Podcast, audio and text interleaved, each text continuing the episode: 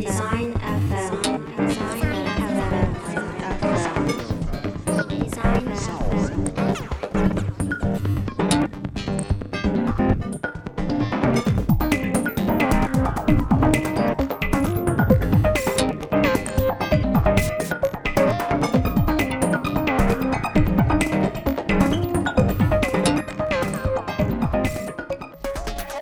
디자이너의 목소리로 여성의 일을 말하는 팟캐스트 디자인 FM 청취자 여러분 안녕하세요. MC 1번 김소미. MC 2번 한경희입니다. 경희님 잘 지내셨어요? 아주 잘 지냈습니다. 아, 예. 어, 우리가 지난번에 라이프스타일 얘기를 했잖아요. 네네. 그리고 전 사실 음. 겨울 코트를 준비 중이었기 때문에 아하. 제가 수빈 씨 얘기를 들으면서 아 음. 코트를 좋은 걸 사야겠다 생각을 음. 하며 쇼핑을 즐기고 있었습니다. 음, 음.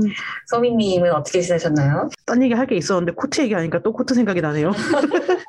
저 코트를 한번 사면은 진짜 빵꾸 날 때까지 입는 것 같거든요. 네. 또 코트라는 게 되게 애매하잖아요. 되게 뭐라고 해야지 추워도 멋부리고 싶을 때거나 어중띄게 추울 때밖에 못 입고 이제 살고 싶을 때는 패딩을 입을 수밖에 없기 그치, 때문에 그래서 코트를 생각보다 자주 사게 되지 않는단 말이에요. 맞아요. 그래서 저 마지막으로 샀던 코트가 한 진짜 10년 전쯤 산 거였다가 작년에 코트를 드디어 샀는데 그거를 또 10년 입을 걸 생각하니까 그때 지난 라이프 스타일 에피소드 말했던 것처럼 10년 나누기 가격 뭐 이렇게 하면은 살 수 있는 것 같아서 아, 또 제가 20만 원짜리 코트를 사게 된 거예요. 제가 정확히 그 계산법으로 지금 굉장히 비싼 걸 사서 응. 어, 80될 때까지 입을 것인지, 그냥 적당한 가격대 사서, 응. 뭐, 1, 20년 입을 것인지. 옷이 20년 입긴 쉽지 않더라고요. 그래서 맞아. 10년 입을 것인지, 그게 너무 고민입니다. 진짜. 그게 또 디자이너, 하, 그 라이프 스타일 때 얘기 많이 했지만, 디자이너 보는 게 자기 벌이에 비해서 굉장히 고급적인 걸 많이 보잖아요. 그래서 우리 막 디자이너 또 29cm 들어가야 되잖아요? 29cm에서 보면은, 어, 이건 별론데? 별론데? 별론데? 하다, 어, 이거 괜찮은데? 하면 620만 원. 음. 아, 이거 좀, 아, 이거 좀 아쉽다. 이거 좀 괜찮나 싶으면은 뭐 20만원. 근데, 아, 뭐, 이, 아, 이거 진짜 너무 예쁘다. 그럼 뭐, 저 580만 원 막 그러니까. 그래가지고. 아유, 정말 힘들어요. 쇼핑은 어- 즐겁지만 어렵네요. 그러니까요. 전략적 쇼핑이란 어렵다. 전략, 전략 어렵습니다. 저희는 또 디자이너 채용을 하는 중이어가지고, 음. 이 채용이 진짜 보통 일이 아닌 게 앞으로 이 조그만 회사를 함께 꾸려나갈 멤버를 충원하는 거잖아요.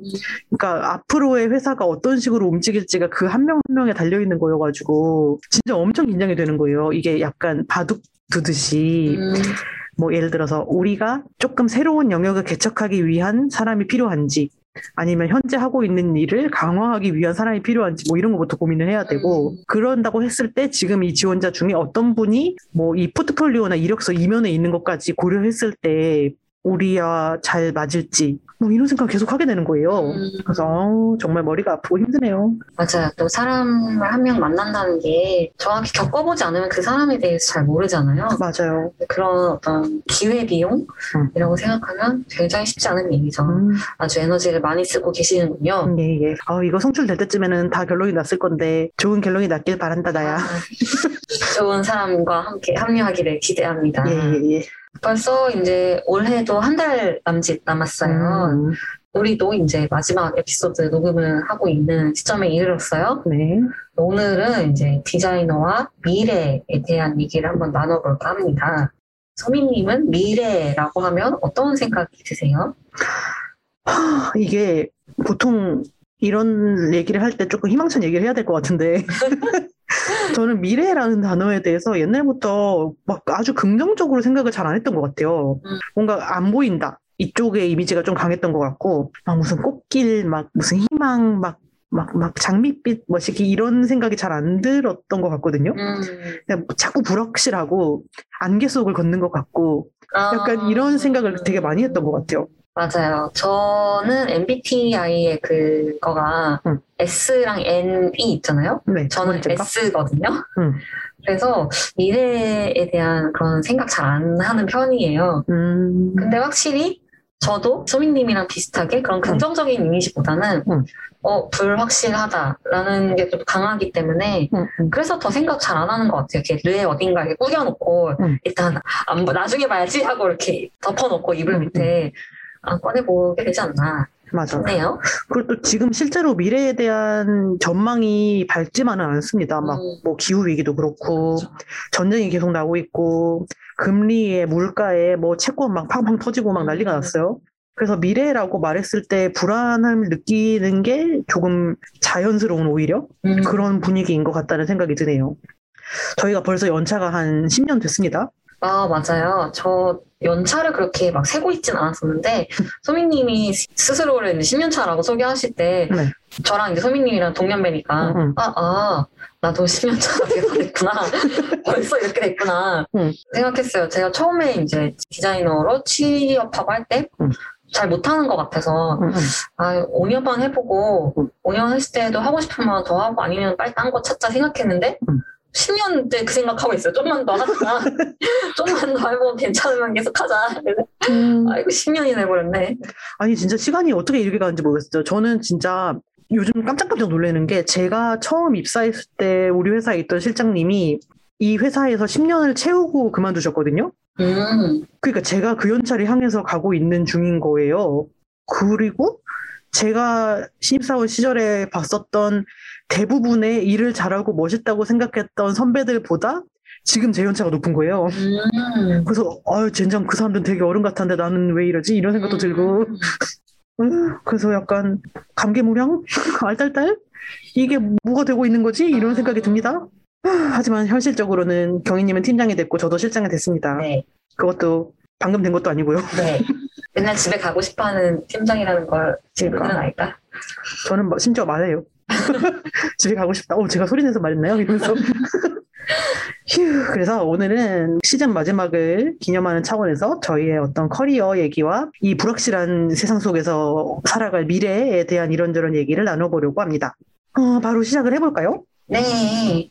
저 미래를 얘기하기 전에 과거부터 한번 짚어보면 어떨까 싶어요. 소민님은 지금이랑 주니어 때를 비교했을 때 응. 뭐가 제일 달라졌다고 생각하세요?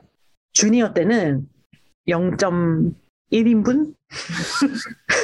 아, 0.5도 아니고 0.1. 네, 그냥 이렇게 얼레벌레 도와주세요. 여기 사람이 빠졌어요.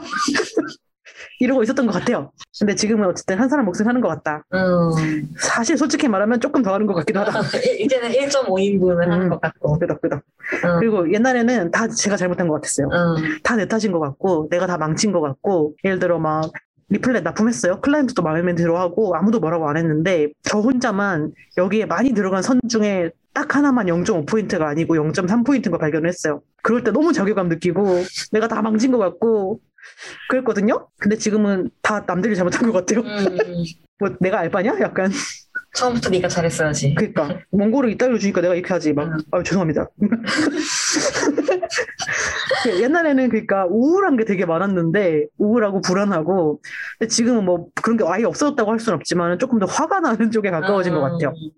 그리고 우울하고 불안하다가도 몰라 밥이나 먹자 음, 맛있는 거 먹어야지 자꾸 맛있는 거 먹게 돼. 밥을 먹어 맛있는 걸 먹어야 기분이 풀리니까요. 그러니까 어, 저도 옛날이랑 지금을 비교할 때 생각하면 이제 비로소 조금 사람 구실을 하는 것 같다 라는 음. 생각이 좀 드는 편이에요. 음, 그리고 좀 겁이 약간 없어졌다고 해야 되나? 음, 하면은 음. 막, 아, 이런 거 물어봐도 되나? 뭐 이렇게 해도 되나? 뭐 이렇게 했는데 뭐라 하면 어떡하지? 이랬다면 음. 지금은 일단 물어보고 하자. 음. 일단 모르겠으면 물어보자. 라든지 이렇게 해도 지구는 무너지지 않는다. 음. 내가 실수해도 괜찮다. 음, 약간 이런 이상한 맞아. 이상한 강단이 생긴 것 같아요. 음, 음, 음. 약간 망치지 뭐 이렇게 뭐 약간 어 다시 실수하면 다시 하면 된다. 다음에 음. 잘하지 뭐. 약간 이런 물어볼 수는 있잖아 뭐 이런 게. 음. 어, 그런 거. 그러니까 그거 하나 어떤 되게 조그마한 행동에 막 엄청 뒤가 흔들리지 않고 음, 음. 넘어져도 다시 응 넘어졌군 하고 일어날 수 있는 그런 약간의 힘이 생겼다고 해야 되나? 음, 맞아요. 그게 좀 경험에서 오는 게 있는 것 같아요. 이게 해보니까 안 망했네? 이게 음. 조금 불안을 해소하는데 도움이 됐던 것 같아요. 음. 그래서, 어, 이런 거 물어봐도 클라이언트가 나를 나쁘게 평가 안 하네? 어, 이런 거를 요청했더니 오히려 일이 괜찮게 풀리고 감정은 상하지 않았네? 어, 이렇게 했지만서도 다음 일이 들어오네? 막 그러면서 동시에 계속 궁금증 같은 건 업데이트 되는 것 같아요. 아, 맞아요. 이, 렇게 어떻게 해야 되지? 이건 처음 경험하는 건데 뭐 이런 거는 음. 되게 예상치 못한 걸로 생겨 업데이트가 되는 것 같기는 해요. 맞아. 그러, 그래서 진짜 10년을 일했지만 다 아는 거는 커녕 여전히 모르겠어요. 음, 여전히 새로운 거는 있다. 음, 많다.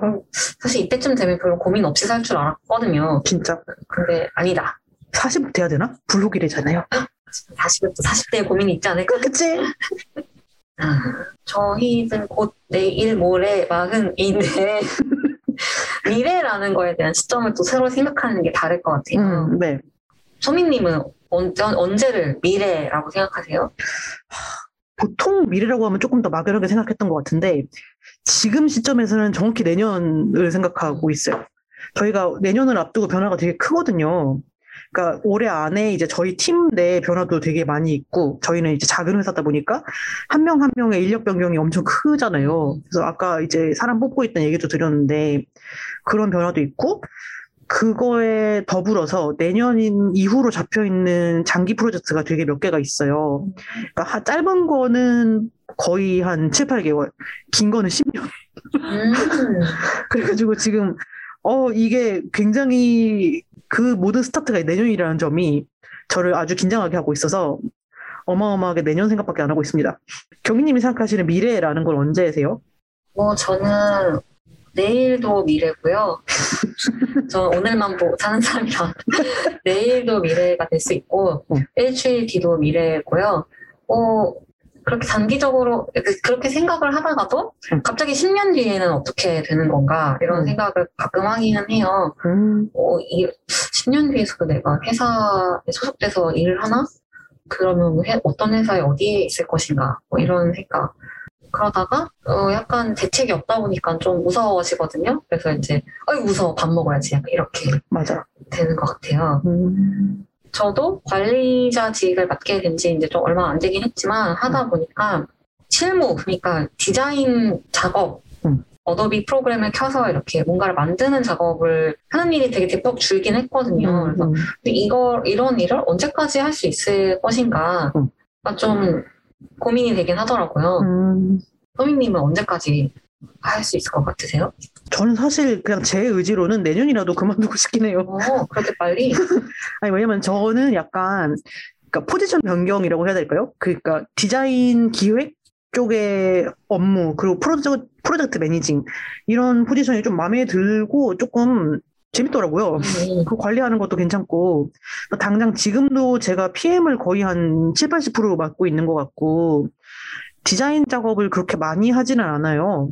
음, 음. 그 제가 디자인 작업을 할 때에는 뭐 예를 들어 사무실에 일이 진짜 많이 걸려 있어가지고 모두가 해야만 할 때, 음, 혹은 일이 너무 급해서 가장 손 빠른 사람이 해야 될 때, 음. 아니면은 클라이언트가 한번 벤치를 놨어요. 그래가지고 이제 더 이상 물러설 곳이 없이 무조건 최고의 멋을 빼야 돼. 중고급 디자이너의 맛을 네. 봐라. 네, 그러니까 그래서 조금 이제 윗사람 나와 할 때. 아. 그래서 그럴 때만 이 소위 말하는 실무라는 거를 하고 평소에는 이런 아트워크적인 작업을 하는 것보다는 어떤 큰 회사로 치면은 기획팀 혹은 이제 출판사라고 치면 제작팀 이런 데가 하는 일들을 주로 하는 것 같아요. 뭐 이를테면은 처음에 일이 들어오면은 그 클라이언트랑 어떻게 계약까지 이걸 조율을 해나갈 것인가? 뭐 조건에 대한 얘기든 뭐 견적에 대한 얘기든 그런 걸 한다든지 그 초기 미팅을 가서 방향성을 설정한다든지 뭐 나중 단계에서는 이제 제작을 어떻게 할지 제작 업체랑 이런 커뮤니케이션을 하면서 사양을 정리하고 그 밖에 이제 일정 관리하고 사무실에 돌아가는 자잘한 것도 있잖아요. 하다못해 뭐 비품 관리가 될 수도 있고 음. 뭐 무슨 서버 보안에 관련된 것도 있을 수 있고 그런 것들을 챙기는 일이 주 업무에 훨씬 가까워진 것 같아요. 지금은. 음. 저도 지금 회사에서 아까 말했듯 음. 매니징 업무를 좀 하는데 음. 그거 하는 저도 그거가 좀 잘 맞긴 나는 편이긴 하거든요. 음. 앞단에 서서 이제 이렇게 이렇게 하면 되겠다. 약간 계획 세우는 걸 좋아하기 때문에. 응, 응. 근데 가끔 어 근데 내가 아직 막뭐 50년 차도 아닌데 음. 10년 정도인데 계속 이렇게 관리지만 하면 포트폴리오가 안 생기는 거 아닐까? 음. 이런 생각도 들고 음. 그리고 가끔 이제 저도 실무를 같이 하긴 하거든요. 응, 응. 그러면 뭐 작업할 때 뭐 조판 짠다 이러면 은 너무 재밌어. 음. 이거 더 하고 싶어. 그치. 막 이런 생각이 들 때도 있고 음. 갑자기 어, 근데 나는 이제 기획 방향은 있어서 입으로만 디자인을 하고 싶은 거예요.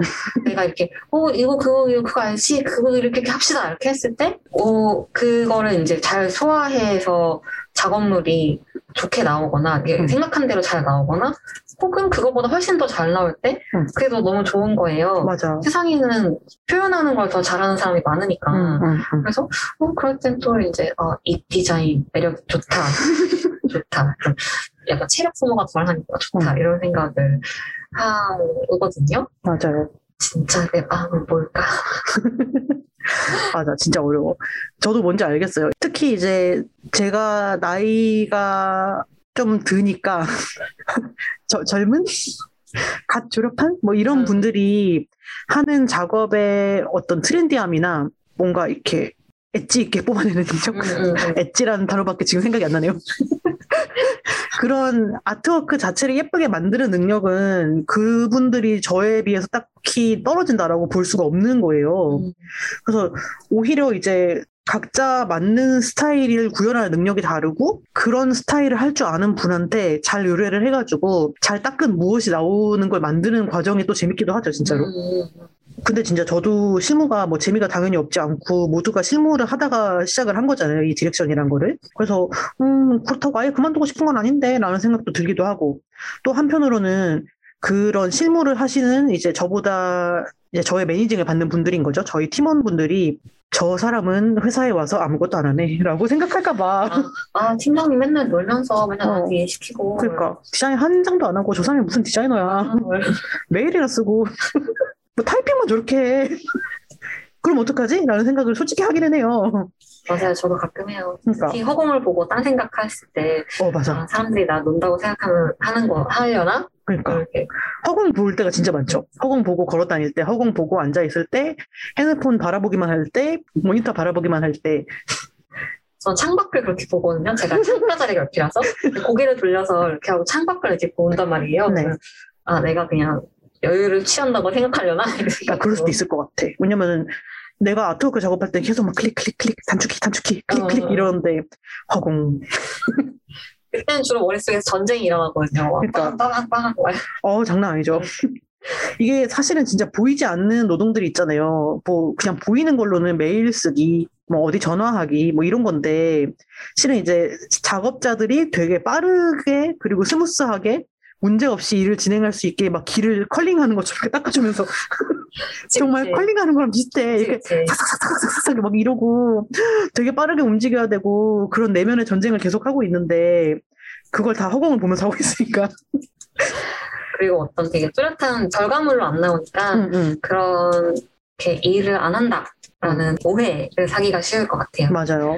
그래서 저는 약간 문서 만드는 걸 좀 많이 하거든요. 음, 그러니까 이렇게 표를 어떻게 그렸을 때 음. 사람들이 한 방에 이걸 이해할 것인가, 음, 어떻게 일을 잘 분배할 것인가 이런 틀 짜고 음.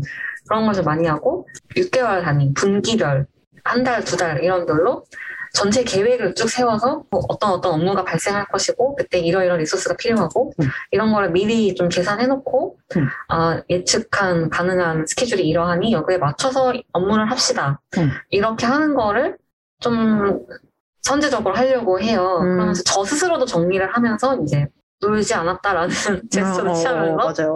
또 이제 PM으로서의 이제 그 역할을 다 하는 거죠. 음, 맞아, 맞아. 지금 듣다 보니까 저도 저희 팀에서 이제 Trello라는 걸 쓰는데, 유명하니까 다 아실 것 같지만, 그냥 잠깐 설명을 하면은, 이게 kanban board라는 그 시스템을 쓰는 서비스인데, 그런 업무를 카드 형태로 만들어가지고 쭉 리스트로 정리를 할 수가 있어요. 저희는 이 보드를 뭐 할 일, 뭐 지금 하는 중인 일, 완료한 일, 뭐 hold 해놓은 일, 뭐 이런 거 식으로 정리를 해놓고서 거기에 카드들을 만들어가지고 쭉쭉 이동을 시키고 뭐 배당을 해요. 뭐 이거는 김소미가 할 일, 뭐 이런 식으로. 그래서 그렇게 정리를 하는데 이거를 저는 거의 매일 한 번씩 정리를 하고 혹은 이제 주 초에 다 같이 님들이 하고 있는 거 싹 쓰세요? 막 해가지고 정리를 하고 이렇게 하는데 그런 거를 해놔야지 제가 하- 뭘 하고 있는지도 스스로 알고 그러니까 나는 뭐 하는 일도 없고 뭐 하냐 약간 이런 생각 스스로 안 하고 맞아. 그리고 남들한테도 내가 노는 것 같아 보이겠지만 실은 17가지의 일을 동시에 하고 있다. 아, 그치. 그걸 좀 어필할 수 있고 뭐 그런 게 있는 것 같아요. 그리고 이제 팀 관리를 하는 거니까 음, 뭘 맞아. 해야 이제 구멍 난 데를 빨리 찾아서 땜빵을 할 수가 있잖아요. 그치, 구멍이거나 아니면 병목이 생겨가지고 어. 누구한테 일이 막, 막 한참 밀려 있거나 이런 것도 찾을 수 있고. 그렇죠. 끄덕끄덕. 이런 게 사실 다 업무고 응. 이제 이게 관리자들의 역할인데 어, 이게 사실 디자이너한테 엄청나게 요, 요구되는 역량은 또 아닌 것 같기도 해요. 음, 근데 맞아. 한편으로는 디자이너가 이런 걸 또 잘 해야지 또 디자인도 잘할 수 있는 거잖아요. 네. 그래서 아직 뭔가 전반적으로 디자이너가 directing을 한다는 거에 대한 응. 어, 인식이 그렇게 많이 없지 않나? 음, 라는 생각을 합니다. 맞아요.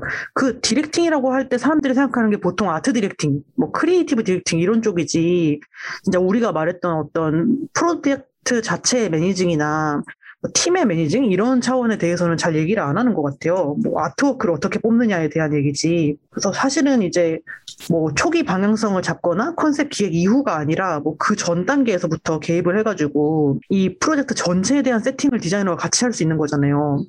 그거를 뭐 클라이언트가 됐건 아니면 in-house의 마케터나 뭐 다른 사람이 됐건 그런 것들의 단계 처음 단계부터 개입을 해가지고 앞으로 나올 방향성을 결정을 하고 갈 수가 있는 건데 그 파트를 디자이너들 스스로도 약간 약하다고 생각을 하는 경향이 있고 인정을 잘 안 해주는 문화도 있는 것 같아요. 디자이너는 뭐 그거 하는 사람 아니라고 생각하는?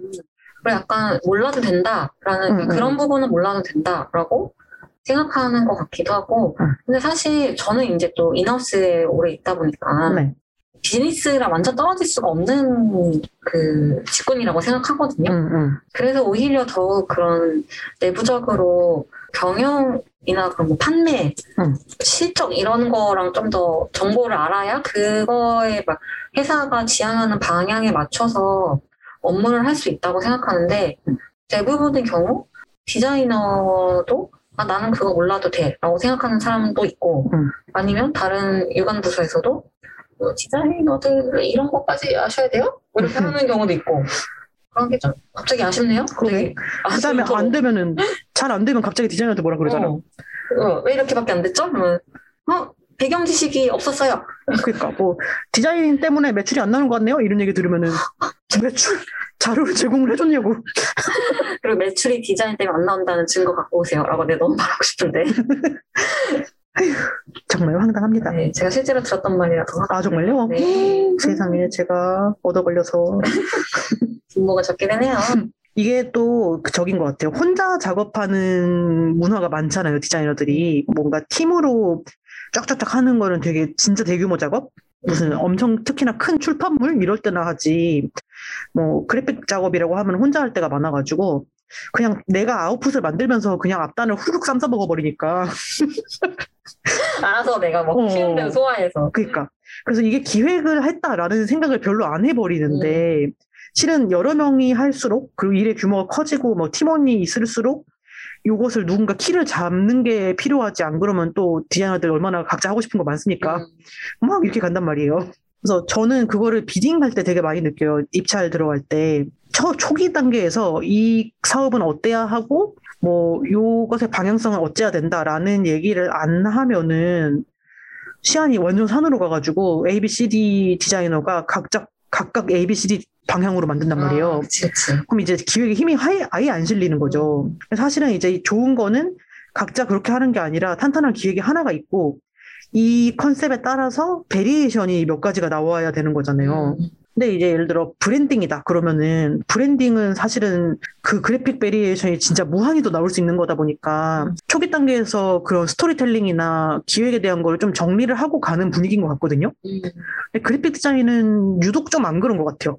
그냥 음, 자유롭게 너의 비주얼을 펼쳐봐. 뭐 조금 너의 아이디어가 궁금해. 음, 그러니까. 음, 맞아. 어, 그래서 아무튼 이 기획에 대한 것이 조금 과소평가되고 있다라는 음, 생각이 자주 듭니다. 네. 그리고 디자인 기획은 또 이제 시각 제작물을 직접 만들어내는 게 아니라서 음. 이게 만- 하- 진행, 업무를 진행하다 보면서 아, 이게 내 포트폴리오가 되려나? 라는 생각이 들고 음. 기획 부분에서 내가 참여한 거는 포트폴리오를 어떻게 만들어야 되나 라는 생각이 좀 들어요. 어, 맞아. 네, 왜냐면 내가 그 보여지는 그러니까 포트폴리오 이미지상에서 보여지는 그래픽은 직접 안 했지만 그거 나오기까지 그 앞단의 생각은 또 내가 한 거인 경우가 있거든요. 그리고 이제 그걸 만드는 과정에서의 develop도 같이 한 어, 거고. 그쵸, 그쵸. 네. 그래서 그런 제가 실제로 이제 그렇게 디자인 기획에 참여하고 음. 나중에 후반에 어플리케이션 작업을 좀 같이 한 음. 그런 프로젝트를 이제 포트폴리오에 넣었는데 음. 그거를 본 이제 면접관이 음. 계속 이제 질문이 진짜 네가 한 거 맞아요? 약간 이런 질문을 하는 거예요. 근데 이거 그 근데 이제 제가 설 그래서 그런 오해를 살까봐 음, 음. 그 큰 메인이 되는 그래픽 모티브 그 작업을 되게 작게 넣고 아하. 제가 한 그 어플리케이션 디자인을 크게 넣고 음, 막 음. 이제 설명에 이제 기획에 참여했다 막 이렇게 좀 썼거든요. 근데 계속 약간 그럼 그 기획은 누가 뭐 어떻게 했냐? 자, 직접 한 거가 맞냐? 계속 이렇게 물어보는 거예요. 음. 그래서 이거 직접 하지 누가 해요라는 말을 되게 하고 싶었는데 막 그러게. 어, 그래도 뭐 내가 이제 이런 이런 컨셉 1, 2, 3 했고 타입 1, 2, 3 내가 가서 뭐 이래서 시안이 이렇게 나온 거고 음. 이걸 어떻게 발전시켰고 막 이런 얘기를 좀 했었거든요. 그래서 음. 그 질문을 받으면서 이제 어, 아직 그 디자인 기획이 직접적인 나의 역량이나 포트폴리오랑 연결이 잘 안 되나 보다 음. 이런 생각을 한 적은 있었던 것 같아요.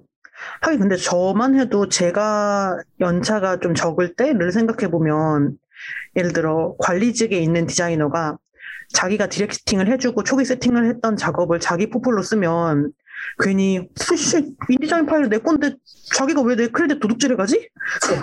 이렇게 생각했을 것 같아요. 음. 그러니까 이거는 뭔가 인식의 문제야.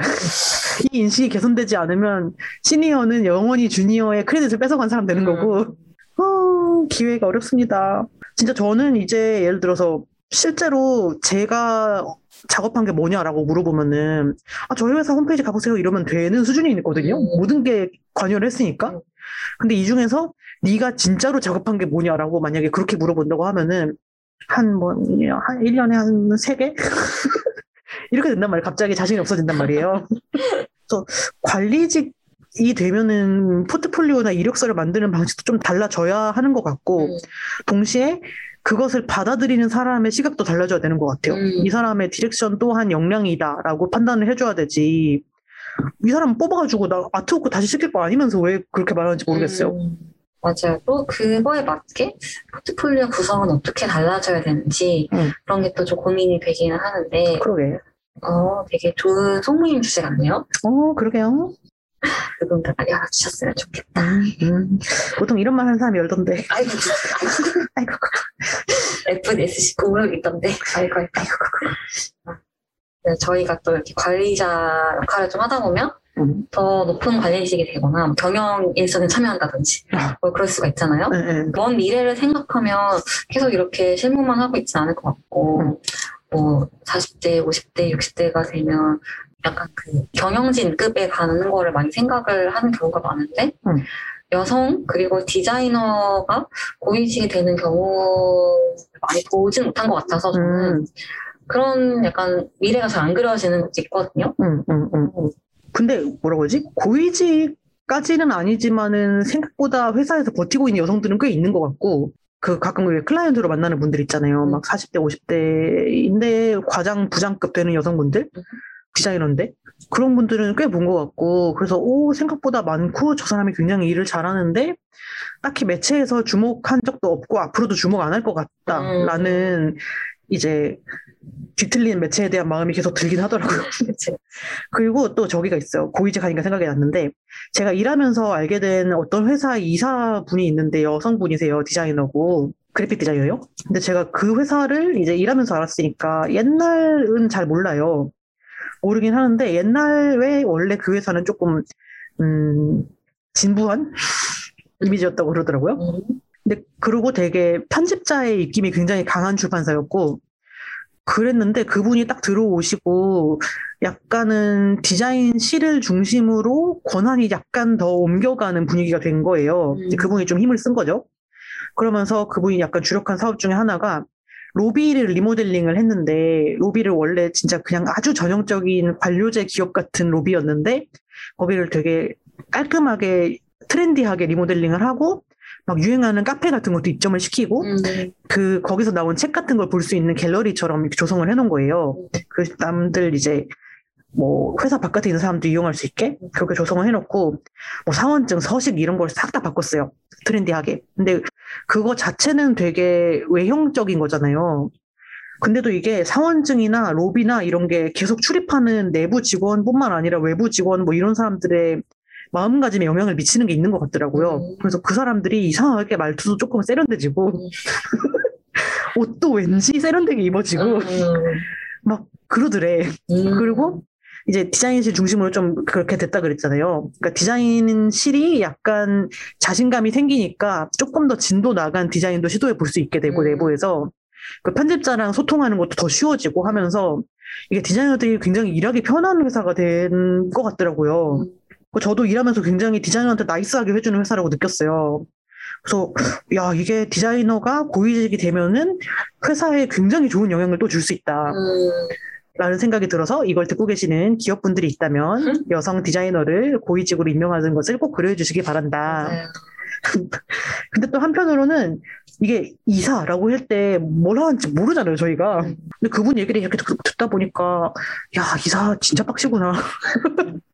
들어가자마자 막 무슨 뭐 다 뜯어 고치고 막 뭘 어떻게 하고 저렇게 하고 막 아휴, 쉽지 않겠다라는 생각도 들었어요. 저그 책임감과 결정에 따르는 그 책임이 또 엄청 어마어마하니까요. 음, 음, 음, 음.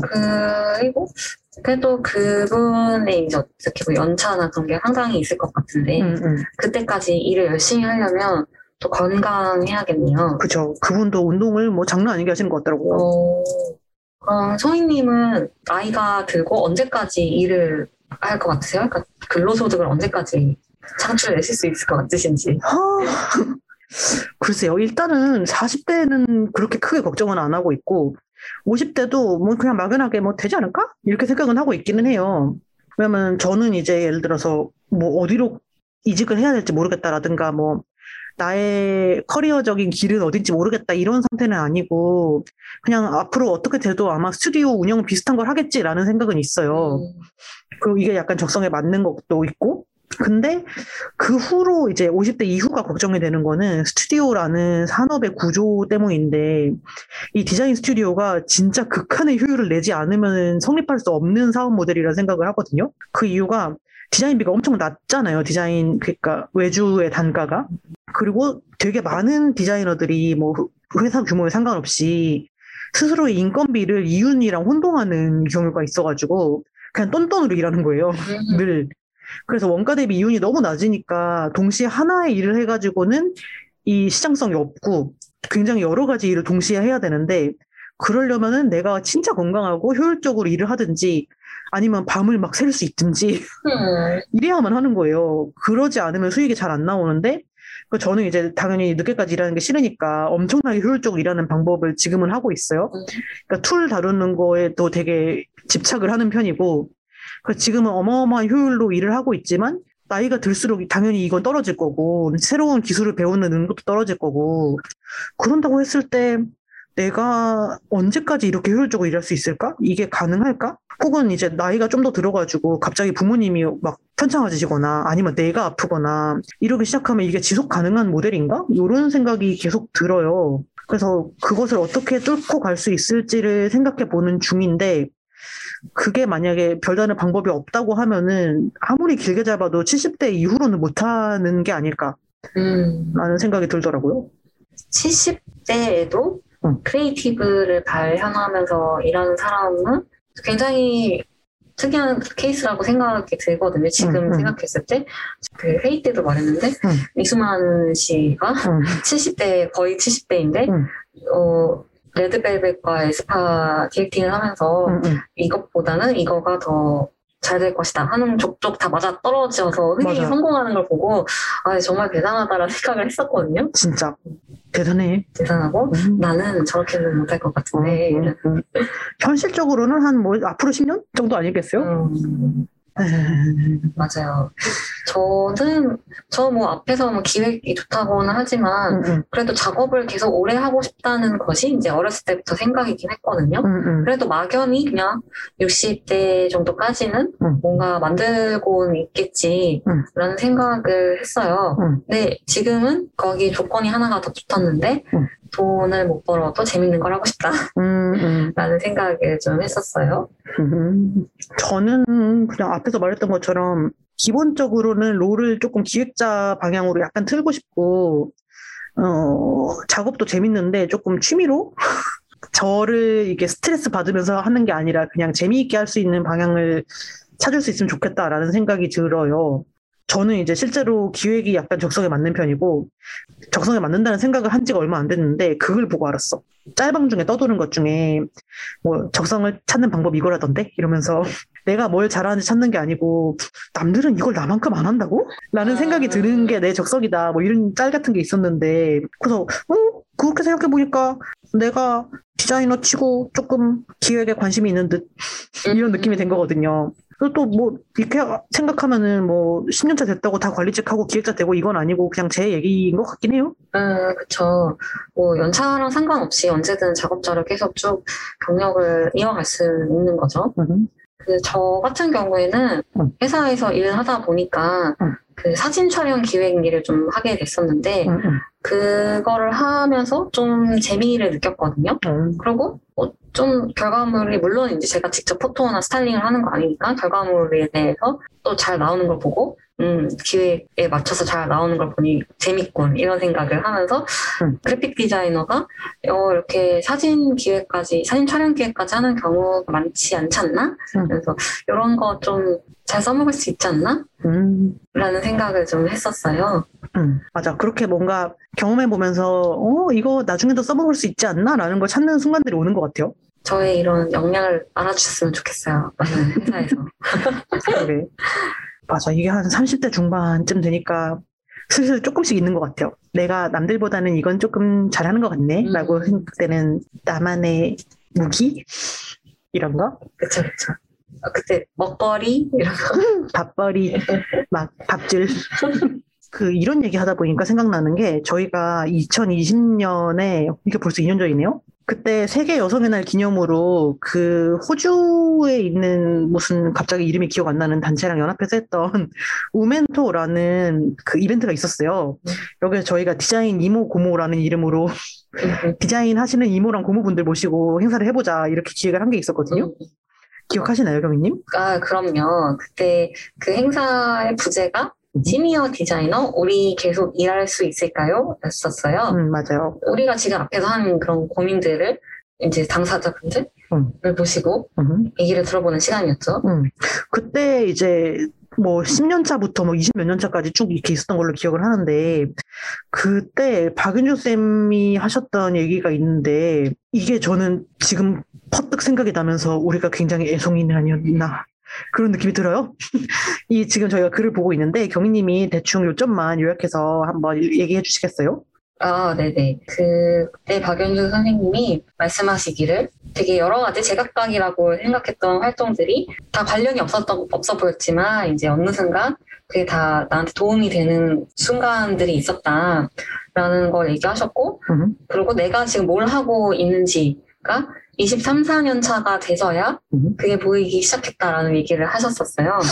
그러면서 이제 비로소 그때가 돼서야, 음. 23, 4년 차가 돼서야 하고자 하는 방향이 뭔지 보이기 시작했기 때문에 그 방향에 수렴하는 시간을 보내고 그것이 지나고 나면 언젠가 그걸 발산하는 때가 오지 않을까 라는 생각을 하셨다는 얘기를 했는데 음. 이걸 보면서 지금 10년밖에 안 됐으면서 어쩌고 저쩌고 얘기하는 것이 그러니까 다 애송이 같은 소리였다. 번데기 앞에서 주름 잡기. 네, 더 열심히 살거라. 예, 예, 예. 스스로에게 생각했습니다. 음, 끄덕끄덕. 그러게. 그러면 앞으로도 또 바뀔 수 있는 거네요. 그쵸, 그쵸. 지금까지 일한 만큼 더 일해야지 알겠다는 아. 거니까. 네, 그쵸, 그쵸. 네, 그래요. 그러면은 뭐, 앞으로 10년은 더 일해봐도 되겠네요. 10년 더 해보고, 악세 가서도 나 계속, 아, 10년, 10년만 더 해보고 그만할까? 계속 더 다른 거 할까? 이러고 있는 건 아니겠지. 아, 그럴 수도 있을 것 같아. 저 옛날에도 막 친구들이랑 계속 우리 이렇게 살겠지? 이런 얘기 했던 거 갑자기 지금 기억났어요. 계속 계속 그렇게 살고 있을 것 같기도 하고. 그렇지만 또 저도 이제 그 지금 제가 읽어드린 박윤주 쌤의 말에 공감하는 게, 네. 다 이제 무슨 활동을 하든지 간에 언젠가는 나중에 가서 다 그게 도움이 되고, 음, 음. 어, 어쨌든 내가 선택한 활동이라서 음. 그게 어, 내가 가는 길에 다 이렇게 도움이 되고 다 맞는 방향으로 하나의 방향으로 흘러가고 있는 것 같다라는 음, 생각이 들고 그 방향이 뭔지 지금 잘 감이 안 잡히겠지만 음. 나중에 이제 더 시간이 들면 아 이런 방향으로 가는 것이었군 음. 이렇게 생각을 하겠죠. 제가 옛날에 자주 연락하고 지냈던 여자 선생님 중에 그 디자인 하시는 선생님 중에 한 명이 그런 얘기를 했었는데 적성이나 내가 가야 될 방향이라는 거는 해야 될 것 같은 거나 잘하는 거나 뭐 그런 거 다 아니고 그냥 어쩌다 보니까 별 저항 없이 하고 있는 음 거라고 하시더라고요. 맞아. 음, 그, 그거를 깨닫는 게 이제 박은주 선생님이 말하신 대로라면은 앞으로도 13년 정도 남았다. 14년만 더 참아보겠습니다. 네, 힘내자. 아, 근데 13년 참으려면은 건강해야 되는데. 아 그쵸. 13년 동안 이 몸을 더 써야 돼서 그러니까. 지금도 약간 사용감이 있단 말이죠. 맞아요. 이 몸이라는 하드웨어가. 실생활 기수 있어. 그래서 관리를 좀 잘해야 된다는 생각을 좀 해요. 음. 그리고 이제는 한 번 아프면 회복이 잘 안 되는 느낌이 좀 들어서 어, 어, 앞으로 더 계속 그럴 거잖아요. 맞아요. 그래서 크게 아프지 않으려고 그래서 운동을 열심히 하는 것도 있고요. 음. 근데 근로소득이 아니면 우리가 뭘로 돈을 벌고 음. 생활을 할 수 있을까요? 재테크 같은 거 뭐 하고 계시고 있어요? 근로소득 아닌 거, 금융소득? 아 그러니까 그래서 사람들이 부동산을 하고 응, 응. 그러나 봐요. 그러니까. 회사들도 보면 어떤 뭐 무슨 업, 제조업, 유통업 어쩌고 하지만 근본은 다 부동산업을 다 손을 대고 어, 있단 맞아, 맞아. 맞아, 맞아. 아, 그래서 재테크 같은 거를 당연히 관심을 안 가질 수가 없는데 또 음. 한때 재테크 붐이 있기도 했고 응, 응. 소민님은 좀 재테크 하시는 거 있으세요? 그게 저는 사실은 불안정한 자금에 대한 공포가 진짜 큰 편이었거든요. 음.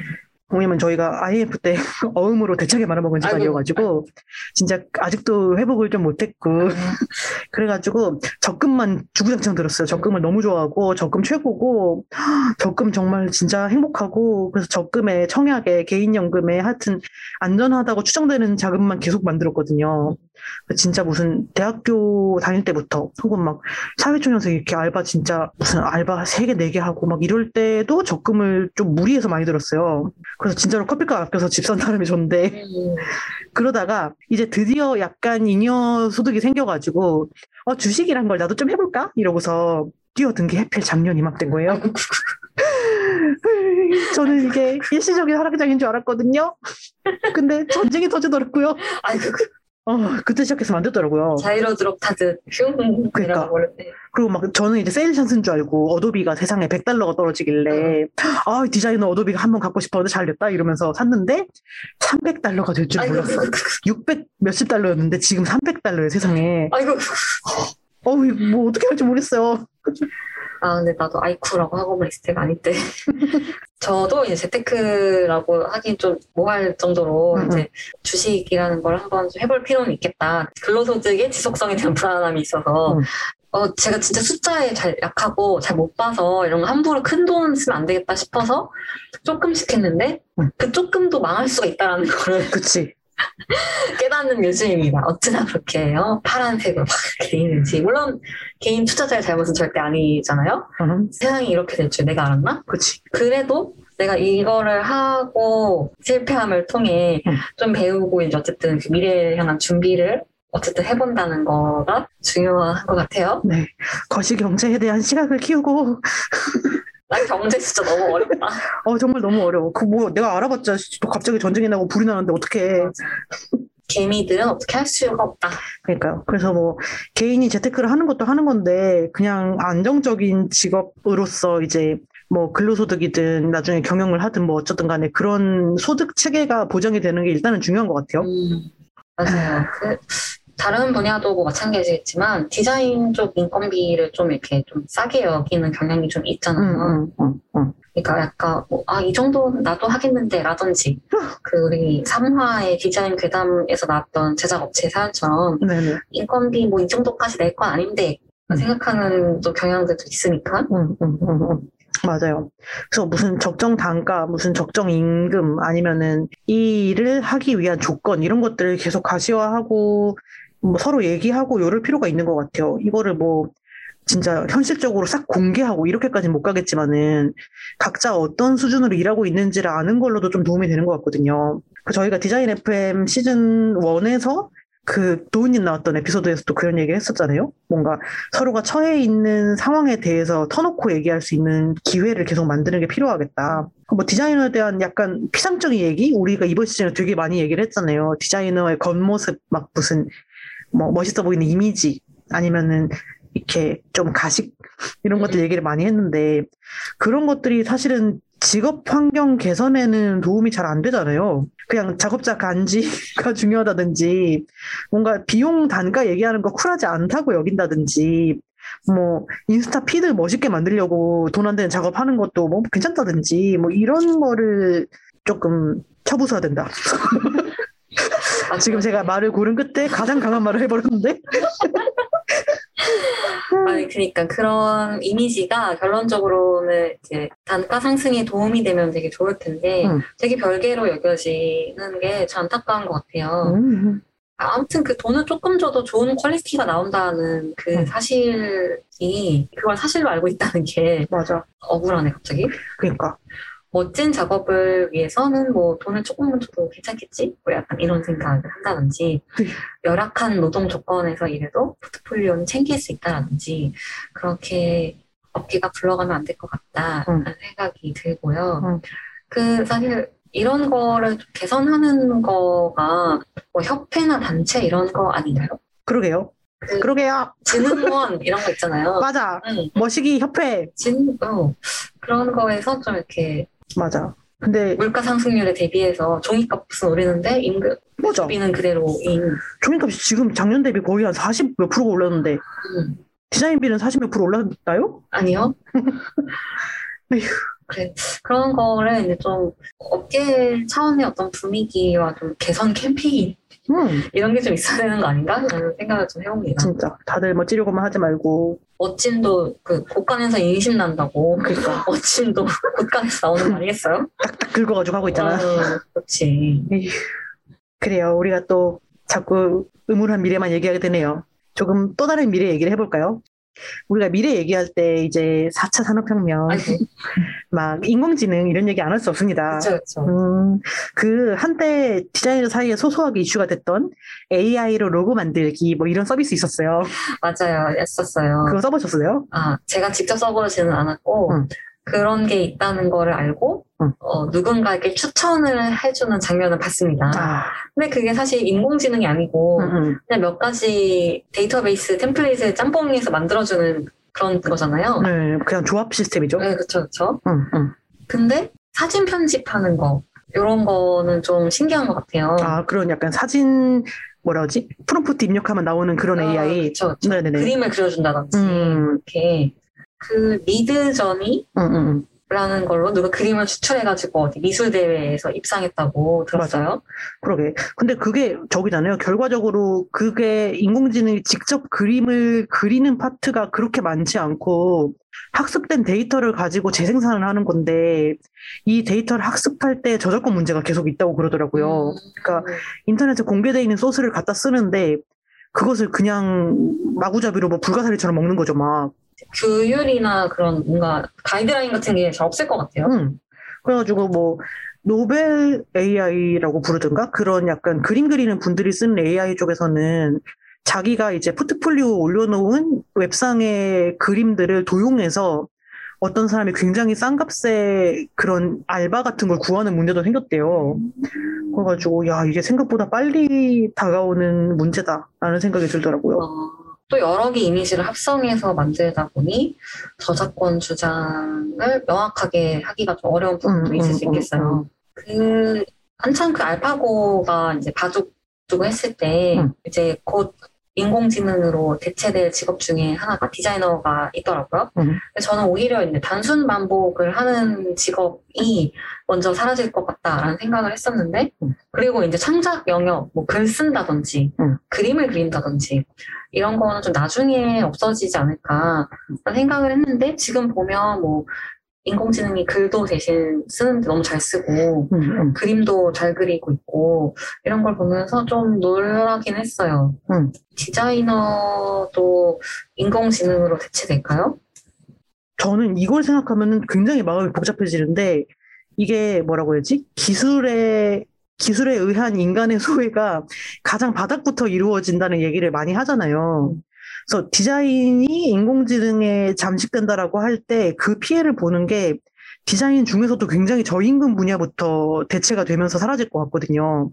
그러니까 이를테면은 디자이너가 하는 거나 인공지능이 하는 거나 quality 차이를 못 느끼는 클라이언트가 분명히 존재하고 음. 그 정도로 디자인이 중요하지 않은 프로젝트가 분명히 존재하고 그럼 그 사람은 예를 들어서 디자이너한테 돈 줄 때에는 그래도 100만 원을 줬어야 됐는데 인공지능은 월 구독 9.99달러로 된단 말이야? 그럼 이걸로 하지 뭐 이렇게 금방 될 거란 말이에요. 음. 그런다고 했을 때 로고 하나 100만 원을 만드는 게 사실은 말도 안 되게 싼 작업인데도 불구하고 그 사람이 심지어는 일자리를 잃는 상황이 금방 올 것 같은 거예요. 왜냐면 우리가 아까 말했던 그 아무렇게나 짜집기한 로고 있잖아요. 음, 음, 그 정도의 수준도 상관없다라고 생각하는 사람이 진짜 많을 거고 맞아. 지금 같은 경우는 이제 그런 사람들이 그 이런저런 플랫폼에서 아웃소싱. 예예예 그런 데에서 사람들을 구하잖아요. 근데 그런 사람이 뭐 사람을 구하기나 할까?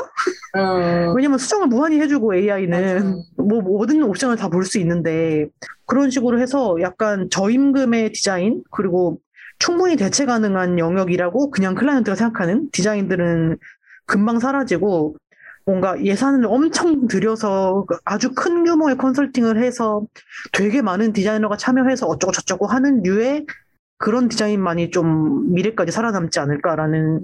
슬픈 또 전망이 있네요. 맞아요. 그 예전에 응. 이북이 붐일 때 네네. 이제 인쇄 산업은 없어질 것이다 뭐 이런 얘기를 되게 많이 했었잖아요. 음, 음, 음. 종이가 없어질 것이다 막 이렇게. 어. 근데 그때 저도 생각했을 때 어, 없어지진 않을 것 같고 음. 굉장히 축소가 될 것이다라는 생각을 했었어요. 그러면서 북 디자이너나 뭐 종이를 다루는 어떤 그런 매체나 사람들은 되게 그 공예적 장인의 포지션을 갖게 되지 않을까라는 음. 생각을 했었는데 나중에는 좀 더 그게 확장돼서 디자인의 전체가 이제 그렇게 되지 않을까 싶기도 해요. 음. 디자인을 뭔가 한다는 게 호사적인 취미. 어, 되게 고부가 가치 산업이 돼버린다든지 아니면 뭐 아니 고부가 가치 산업이라기보다 그런 럭셔리. 어 약간 옛날 중세 시대 때 그 궁전에 사는 분들이 은초 때 만드는 그런 거 어, 같은 거. 그런 걸 한다든지 뭐 뭘 가꾼다든지 뭐 그런 종류의 일이 되는 거 아닐까 음, 뭐 이런 생각이 드네요. 그러니까 그 이 뭐냐 이북 붐일 때 그때가 저희가 학교 다닐 때여서 저도 기억이 나는데 막 아이패드 앱북 이런 거 나올 때였는데 그때 진짜 웃겼던 에피소드 중에 하나가 옴베르토 에코였을 거예요. 그 사람이 책은 사라질 것인가? 라는 질문을 듣고서 했던 퍼포먼스 같은 게 있는데 기자들을 싹 모아놓고 이제 가운데 홀이 뚫려 있고 이렇게 위층으로 굉장히 층이 많은 그런 형태의 건물이었는데 거기에서 아이패드에 들어있는 앱북 하나랑 오래된 책 하나를 떨어뜨려요. 바닥으로. 그, 와장창 해가지고 아이패드는 개박살이 나고, 책은 조금 뭉, 이렇게, 제본이 응, 이렇게 되긴 했지만, 어쨌든 책이 있잖아요. 그래서 이걸 의기양양하게 들어 보이면서, 결국은 책이 승리할 것이다. 막 이런 얘기를 한 거예요. 그래가지고, 아! 이랬었는데, 어, 아무튼 그런 약간 최후까지 살아남고 싶은 그런 예술가적인 면모를 갖고 있는 사람들이 있는 것 같아요. 저는 그 막 약간 아름다운 책 막 이런 거에 상 주는 것도 비슷한 맥락이라는 생각이 들거든요. 그런 아무리 기술이 대체하고 어쩌고 저쩌고 해도 남아있는 아름다움의 가치가 있고 그것을 고유하게 인정해 줬으면 좋겠다라고 말하고 싶은 마음이 있는 것 같아요, 우리한테. 어, 굉장히 신선한 퍼포먼스 얘기를 줘가지고.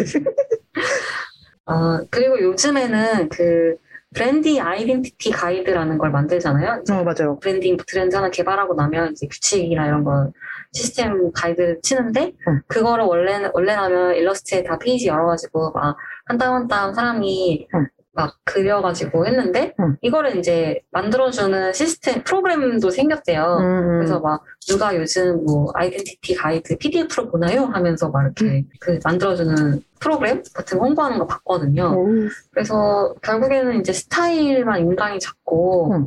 variation이나 그런 정리하는 거는 이제 컴퓨터들이 하게 되지 않을까 음. 싶어요.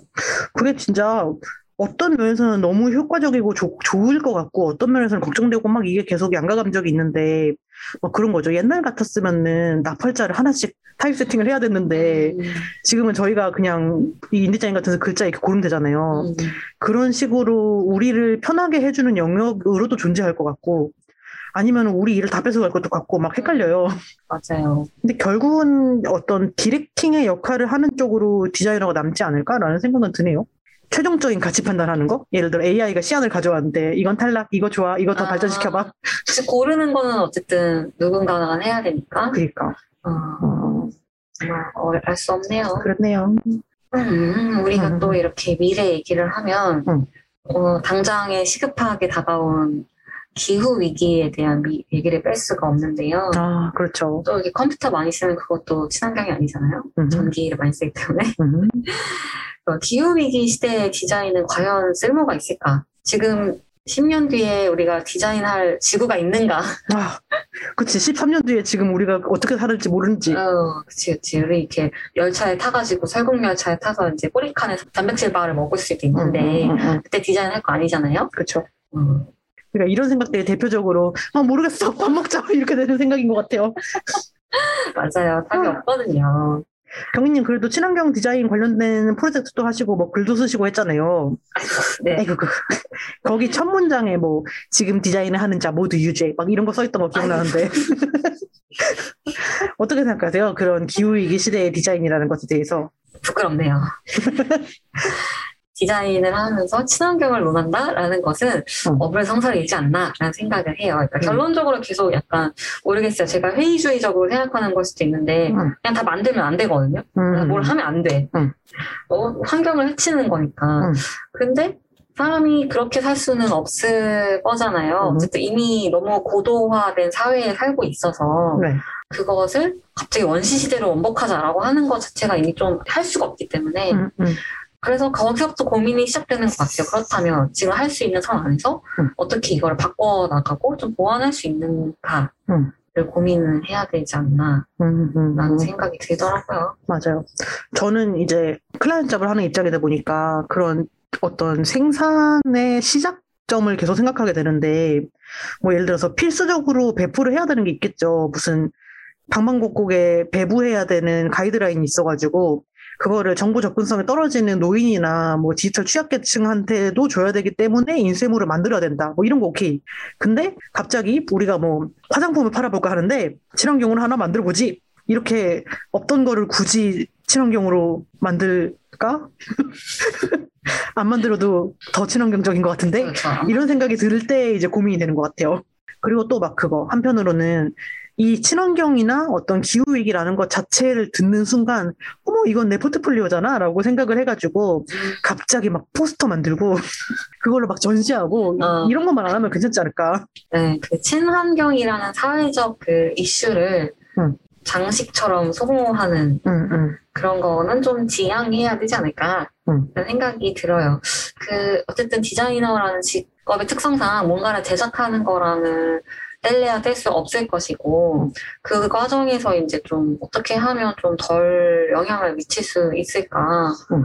라는 생각이에요. 그래서 요즘에 이제 제일 그렇게 쉽게 접근할 수 있는 게 폐지 활용, 음. 폐- 플라스틱 활용하는 거라서 기업들에서 엄청 그걸 많이 하고 있는데 뭐 저도 잘 모르지만 사실 따지고 보면 그런 것들이 다 친환경이라는 것은 아닌가 그 네.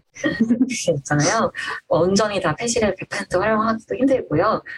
플라스틱은 이미 재활, 그 분리수거에서 재활용이 잘 되고 있기 때문에 굳이 예, 그것을 예, 원 섬유로 만들 필요는 없고 아무튼 그런 게 있거든요. 그래서 그냥 그거를 제작 방법의 한 가지를 차용해서 어쨌든 스타일을 만든 것 같아요. 친환경 제작 방법의 스타일. 그래서 어떻게 보면 그거 이제 이렇게 해서 좀 업계에서 이용해 먹는 거 아닌가라는 생각이 들기도 하는데 그냥 뭐 재활, 친환경 재활용을 하는 거에 대한 자기 만족은 아닌가? 이런 생각도 들고요. 그래서 그때 이제 소민님이 보신 그, 그 FDSC TXT에 실었던 그 글에서는 또 썼듯이 제작 방법의 하나로도 이제 또 고민을 할 부분이고 음. 별개로 이제 좀 환경 이슈에 대한 것을 시각적으로 어떻게 표현할 것인가에 음. 대한 고민을 저는 좀 했었었고요. 당장에 그때 맡은 업무도 있어서 고민을 한 것도 있었지만 어, 고민하다 보니까 좀 진지하게 하게 되더라고요. 음. 이게 이제 캠페인성으로 뭔가 처음엔 다가가야 되는 게 많은데, 그랬을 때 이게 진정성 있는 캠페인으로 어떻게 다가갈 수 있을까? 그냥 허울에 좋은 캠페인으로 끝나는 거 아닐까? 뭐 이런 생각을 좀 했었고요. 음, 메시지가 굉장히 다이렉트하게 이미지를 통해서 전달이 돼야 되는데, 어떻게 하면 그렇게 할 수 있을까? 그런 고민을 좀 했었었고요.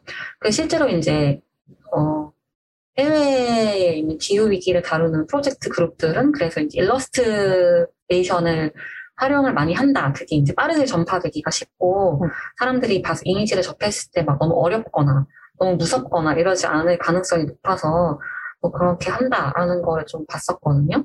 음, 그래서 그런 다양한 방법을 좀 고민해야 되지 않을까 음, 네, 생각을 했었어요. 음. 그러게.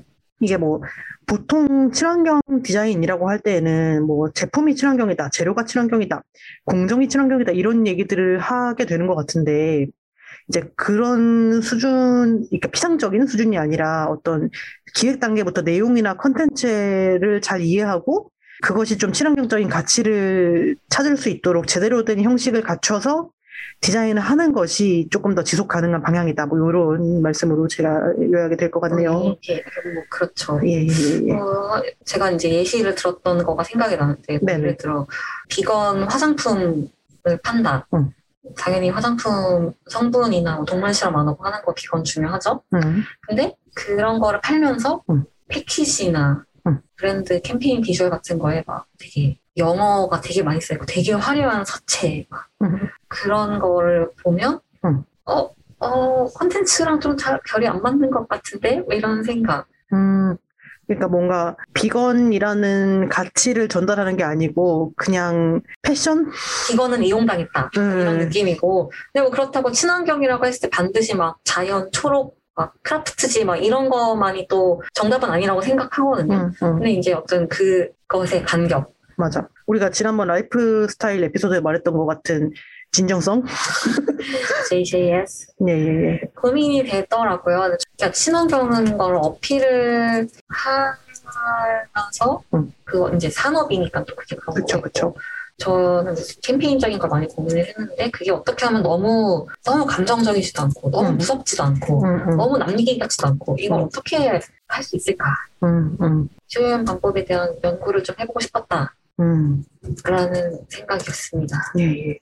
이거는 진짜 많은 디자이너들이, 사실은 모든 디자이너들이 지금 같은 시기에는 생각을 해야 되는 문제인 것 같아요.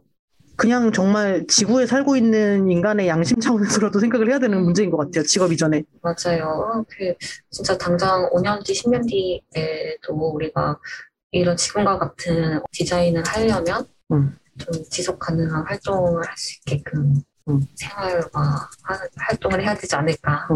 저 그거 봤는데 경희님 인스타였던 것 같은데 관악산인가요? 어디 산에 푯말에 내가 버린 쓰레기 인간에게 복수한다 이거 어, 맞아요. 맞아요. 무서웠어 그거. 하, 그래요. 저희가 주제를 잡는 족족 슬프고 불안하고 그러면서 뭐 하기는 해야지 이런 마음으로 지금 마무리가 되고 있는 것 같네요.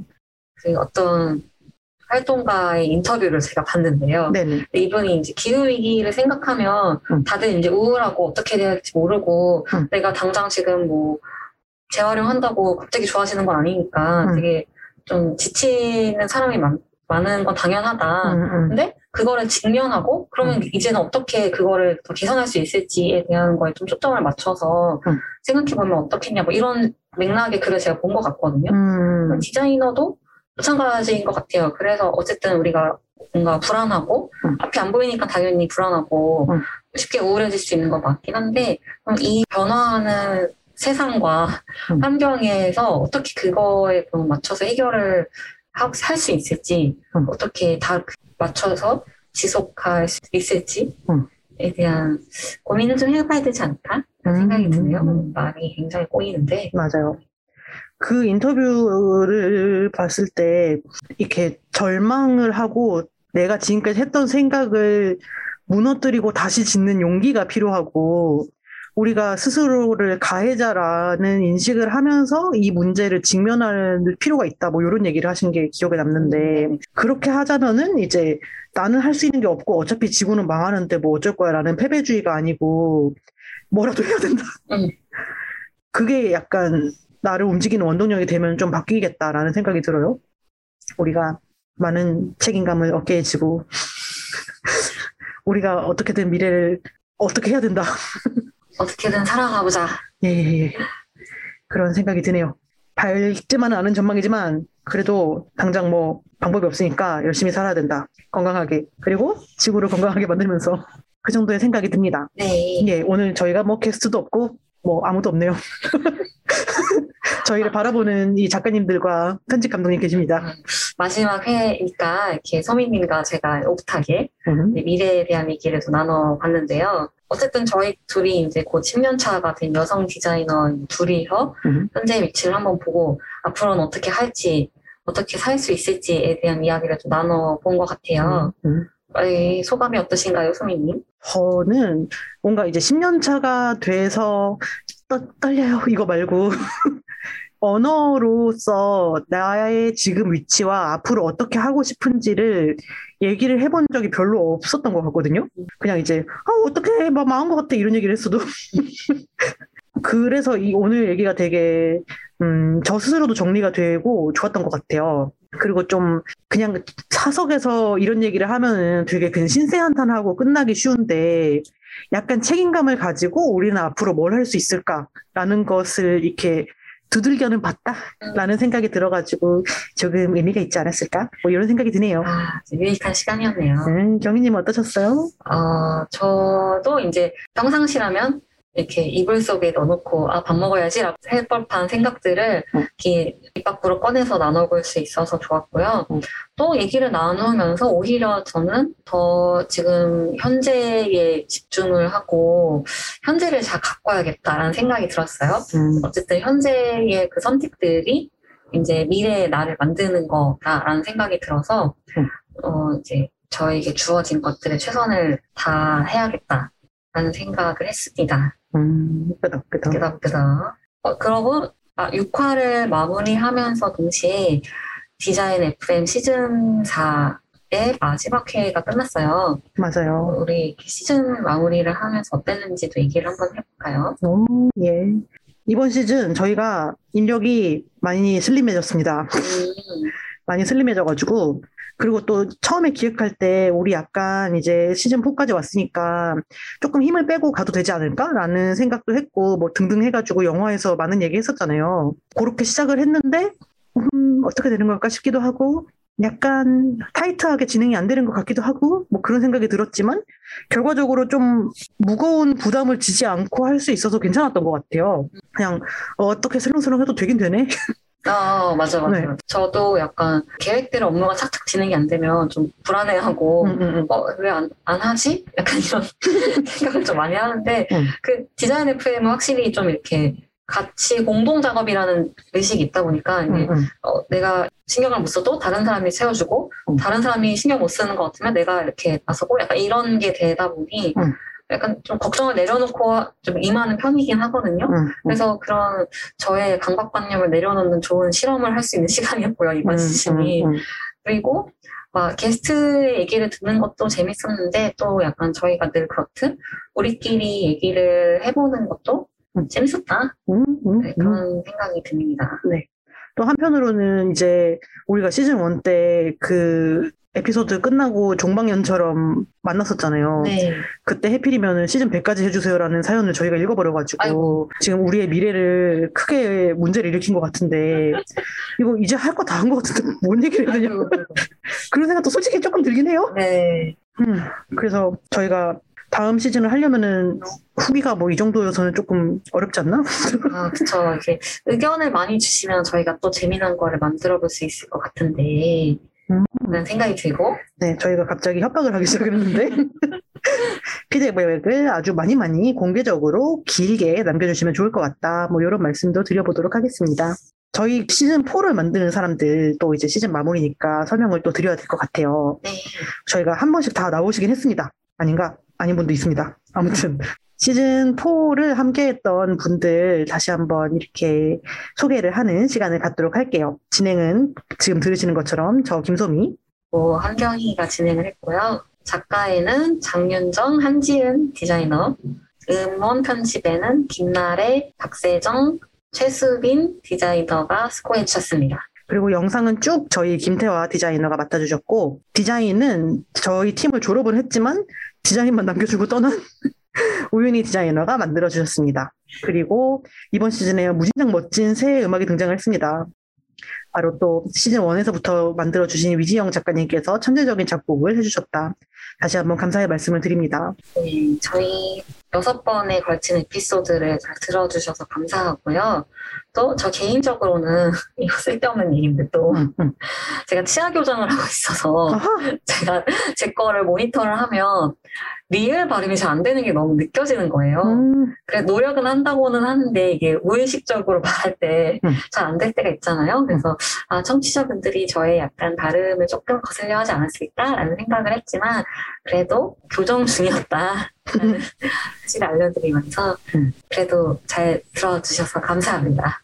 앞으로도 그냥 잘 들어주세요. 그래요. 그런 값도 해주세요. 다들 감사합니다. 이해해주세요. 네, 다들 뭐 많은 피드백과 후기와 좋은 말 부탁드리고요. 저희 다음 시즌이 언제 올지는 모릅니다. 모르지만 기다리시는 동안 지난 방송 듣고 또 듣고 계속 듣고 후기 또 남기고 빨리 돌아왔으면 좋겠다라는 글을 많이 남길수록 금방 돌아오지 않을까라는 생각이 조금 드네요. 그러면 오늘 이제 슬슬 마무리 인사를 해볼까요? 디자이너의 목소리로 여성의 일을 말하는 팟캐스트 디자인 FM은 애플 팟캐스트와 사운드 클라우드에서 들으실 수 있으며 유튜브에도 통째로 업로드됩니다. 디자인 FM과 함께 아무 말이나 떠들고 싶으신 분은 오픈 카톡방에 들어와 주세요. 카카오톡 오픈 채팅 검색에서 디자인 FM 혹은 FDSC를 검색하시면 됩니다. 비밀번호는 디자인 FM, FDSC 인스타그램 프로필에 링크도 있어요. 디자인 FM에 사연 보내주실 분들은 말머리 사연 달아서 디자인 FM 골뱅이 fdsc.kr로 보내주세요. 디자인 FM은 페미니스트 디자이너 소셜 클럽 FDSC가 만듭니다. 인스타그램에서 fdsc.kr을 팔로우해 주세요. 팟캐스트 외에도 FDSC의 다양한 활동 소식을 접하실 수 있습니다. 그럼 우리는 다음 화에서 만나요. 적게 일하고 많이 버는 그날까지 안녕.